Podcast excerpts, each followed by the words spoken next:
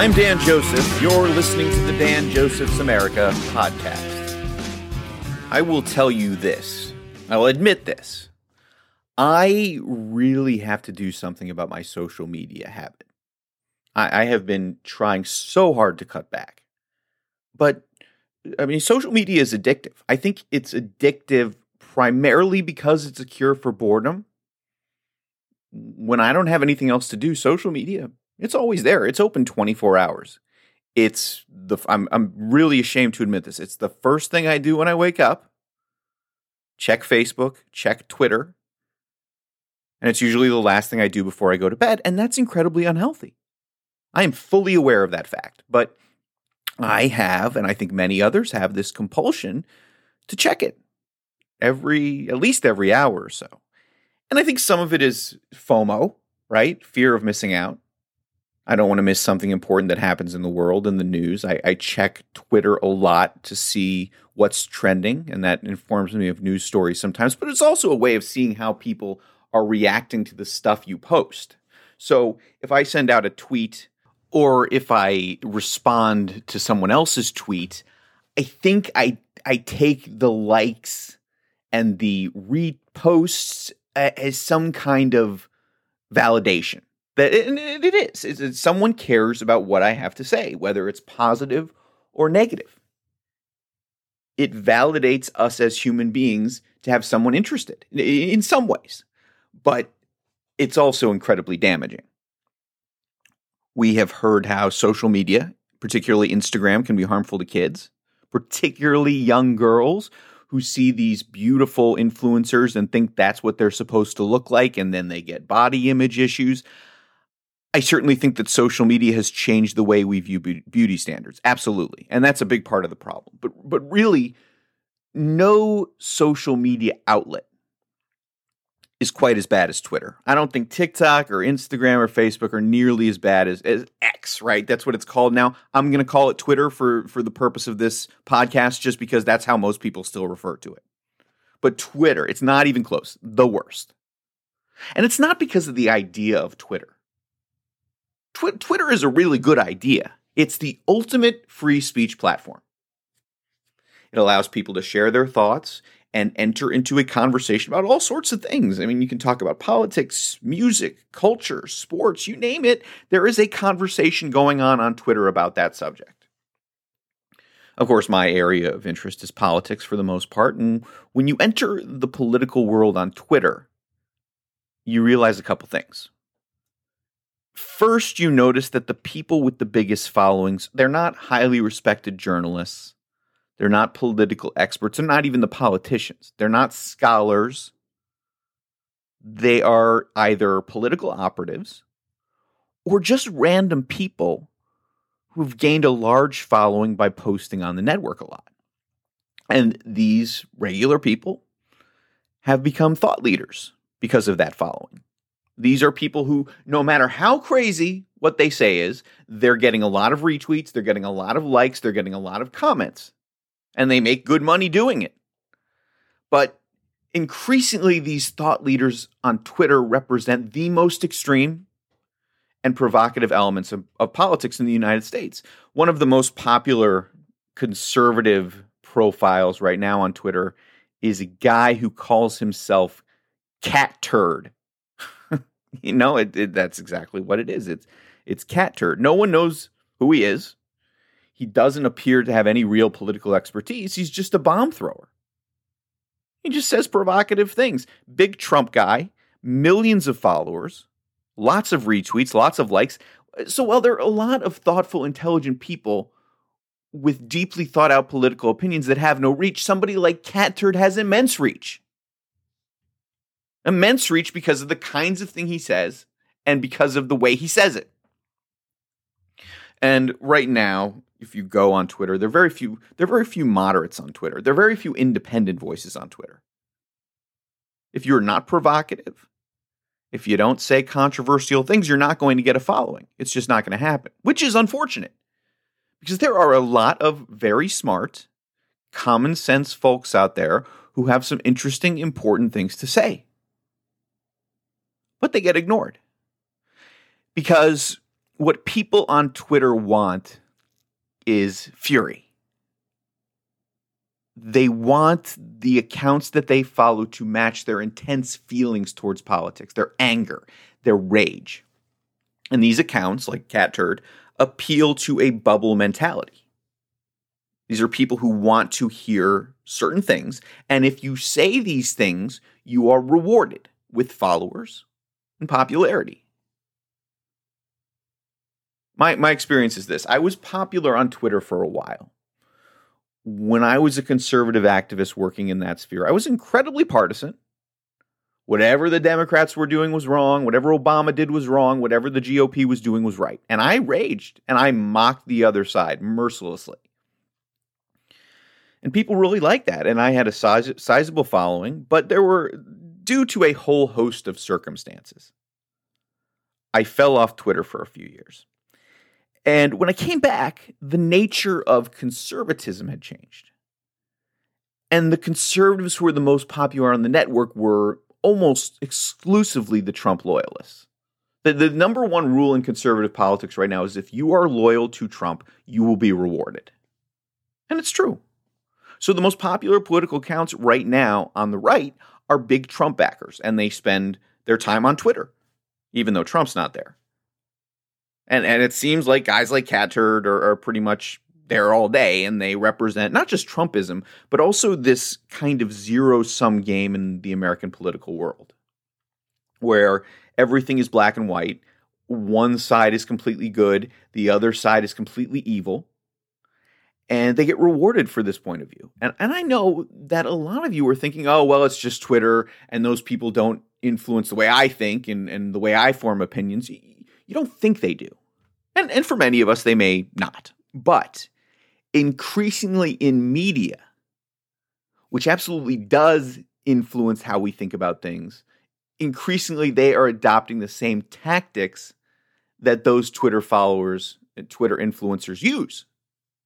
So instead of the media, instead of the, the Twitter people taking their cues from the media, the media is taking its cues from the Twitter people. You look at primetime talk shows on Fox, News and MSNBC, the hosts are angrier and more provocative than they have been in the past. And the reason is because they are fighting for an increasingly polarized base that lives on social media and in many cases is radicalized on social media. Now, I love to debate. I used to love going to the bar and, and having political debates with my friends, but it's gotten too crazy now with, with everything that's going on. And we've talked about this before. You risk losing friends if you discuss these things face to face. But on social media, and particularly on Twitter, you are anonymous to a certain extent. Now, I will say this. When I was I've lost a lot of people conservatives. There's some liberals, some former liberal friends who have knocked me, have unfriended me on Facebook or Twitter because I'm too conservative. There are also a lot of conservatives who have unfriended me on Facebook, a huge number, in fact, because I wasn't seen seen as conservative enough, not seen as loyal enough to Donald Trump. But you feel more free to say whatever you want when you're anonymous, when you feel like that. Now, what I do, and I probably shouldn't do, is I challenge posts on Twitter and I challenge ideas on Twitter. And it's usually posts that are lobbing invective or saying something that is patently false. I don't know why I'm so inclined to do this, but it's like a drug. And there's a certain form of release when you see someone say something ridiculous or flat out wrong and you challenge them or correct them. You feel like you're not letting them get away with it. Now, typically the person will respond with name calling and invective. That's generally what happens, but occasionally it turns into a positive exchange of ideas, which is good. I wish there were more of those on Twitter. But most of it is just people yelling at each other. There, there are very few open minded people on Twitter. You are highly unlikely to change anyone's mind on that platform.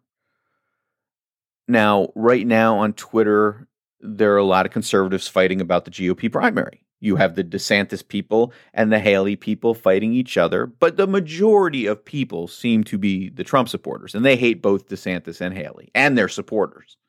I mean, the whole thing is, is ridiculous.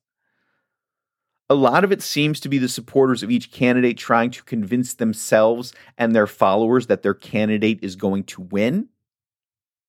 Again, again, so much of it is an expression of giving people what they want to hear.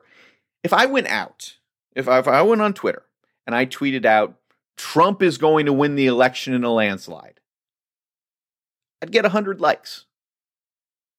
I'd get a lot of, you know, retweets, that kind of thing. If I tweeted something more nuanced, like, well, the polls look bad for Biden and Trump could certainly win, but things have a tendency to change once the general election campaign starts, particularly with Trump on trial, I would get very little response. Because that kind of thing doesn't interest people. They don't want thoughtful, they want simple. They want confirmation of the things they already believe or the things that they want to believe. So is Twitter good or bad? And I think it's both. Because free speech platforms give people a voice who otherwise wouldn't have one. There are smart people out there that prior to social media were not being heard. I know a lot of them. Twitter and Facebook give those people an opportunity to get their thoughts and ideas out to others. But there are more people, in my opinion, whose thoughts and ideas don't have any particular value. And in some ways, could even be harmful to the national conversation and the discourse. And they now have a platform for their views as well. And increasingly, we are seeing Americans gravitate towards those accounts. And I know it's it's just a minority that's on Twitter. Very few people as a percentage of the population post there. But who are they? They are the primary voters. They are the people who decide what candidates the rest of us get to vote for. They are the activists. They are the Marjorie Taylor Greenes. They're the Matt Gaetzes.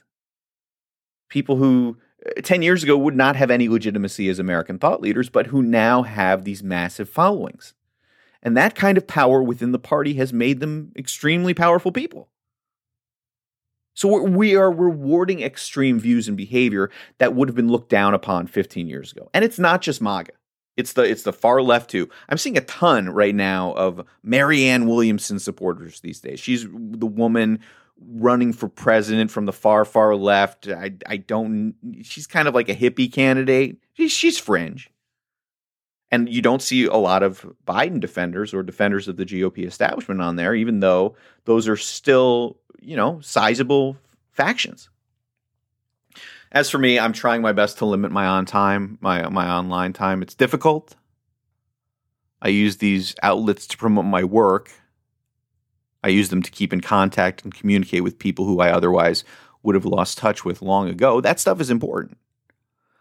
But I need to stop going on Twitter and getting in fights with stupid people. I need to stop posting political stuff on Facebook because I have learned that people are just sick of that these days. If you posted something political or, a political opinion on Twitter or Facebook 10 years ago, you would have started a conversation. But now you basically get ignored because no one has the energy to fight anymore. And a lot of the thoughtful, intelligent people who love politics don't want to engage anymore because things have just gotten too angry and because they know the conversation will eventually devolve into name calling. And, and, and you know that no one is going to come away from that conversation convinced that the other side is right or is going to be likely to reconsider their views, which is disappointing because the internet and social media should have exposed us to other viewpoints and open our minds. And I will say that it has for me in, in some ways, particularly over the last decade or so. But for most people, it has had a polarizing effect. It has solidified their views because those are the only views they're seeking out. So I will say this uh, I have chosen this year not to get involved in this election as far as social media in terms of supporting a candidate. Now, I mean, not in the primary and, and not in the general election. If it's Trump and Biden, I'm not going to actively support either of them I will analyze what's going on. I will speak out on the issues and the behavior of the candidates, but I'm not going to be promoting one. I'm not going to be telling anyone who to vote for or who not to vote for. I'm going to try and approach the election itself for, for one of the first times in my lifetime as a neutral observer. I will maintain my views. I will speak openly about them, but being loyal to a politician or a movement or helping them consolidate power, it's just not something I'm interested in doing. I'm Dan Joseph. You've been listening to the Dan Joseph's America podcast. I will tell you this I have a new video coming out tomorrow. It's not political, it is something about Christmas. I think you're going to like it. It's a good one. I, I, try to make it funny and lighthearted, and I hope you think it is. Uh, as for the podcast, you can hear me with new episodes on Monday, Wednesday, and Friday every week. And you can also follow me on Twitter if you aren't scared. Uh, Dan Joseph 365. That is the handle. And I'm on YouTube, Dan Joseph 78. I'll see you on Friday.